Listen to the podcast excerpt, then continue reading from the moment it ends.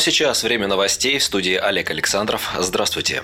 Школьные выплаты начнутся досрочно. Президент России Владимир Путин в среду 28 июля поручил со 2 августа начать единовременные выплаты на школьников по 10 тысяч рублей. Глава государства отметил, что это позволит не спеша подготовиться к учебному году. Изначально планировалось, что пенсионный фонд начнет перечисление родителям школьников с 16 августа, то есть двумя неделями позже объявленной Путиным даты. Прием заявлений на выплату начался 15 июля и продлится до 1 ноября. Как и в прошлом году, по 10 тысяч рублей можно получить на каждого ребенка от 6 до 18 лет, имеющего российское гражданство. Подать заявление можно дистанционно на портале госуслуг или лично в территориальном отделении ПФР, которое рассмотрит его в течение пяти рабочих дней.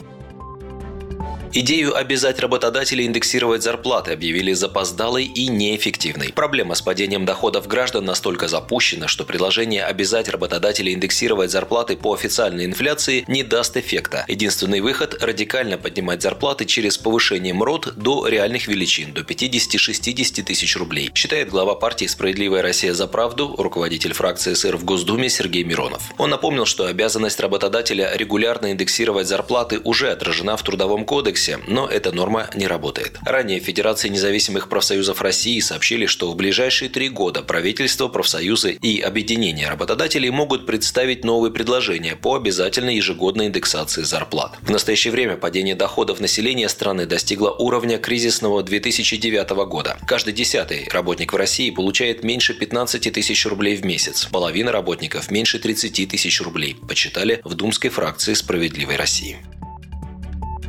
Центр избирком утвердил порядок аккредитации журналистов на выборах. Подать заявку на освещение голосования отечественные СМИ могут с 30 июля по 6 сентября, а в избирательную комиссию региона с 30 июля по 13 сентября. Об этом говорится в постановлении о порядке аккредитации журналистов для работы на избирательных участках на выборах в сентябре, принятом на заседании ЦИК 28 июля. Отмечается, что процедура носит уведомительный характер. Все журналисты, отвечающие требованиям закона, подлежат аккредитации. Это может быть штат штатный корреспондент редакции или журналист по гражданско-правовому договору, заключенному не менее чем за два месяца до назначения выборов. Представители СМИ вправе находиться на участках все три дня голосования 17, 18 и 19 сентября этого года, проводить фото и видеосъемку, а также присутствовать при досрочном голосовании и при подсчете голосов.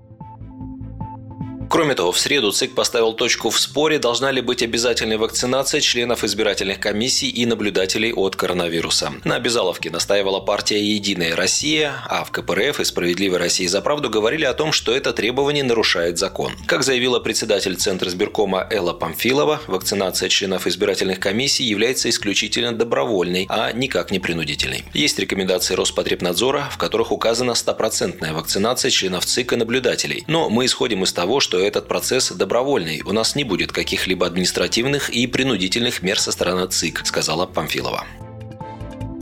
И в заключение не самая приятная новость для любителей кофе. Этот популярный напиток может существенно подорожать в августе. Газета «Коммерсант» со ссылкой на сеть магазинов «Верный» выяснила, что цены на кофе могут вырасти более чем на 10-12%. Одной из причин подорожания называется внутриполитический кризис в Колумбии, который является крупным экспортером кофейных зерен, и неурожай в Бразилии, вызванный аномальным похолоданием после годовой засухи. Сборы арабики и рабусты там по прогнозу сократятся на треть по сравнению с прошлым годом. Коммерсант сообщает, что российские поставщики уже предупреждают об удорожании сырья на 70%. Сети кофеин также готовятся к росту стоимости зерен при заключении новых контрактов почти наполовину от нынешней цены.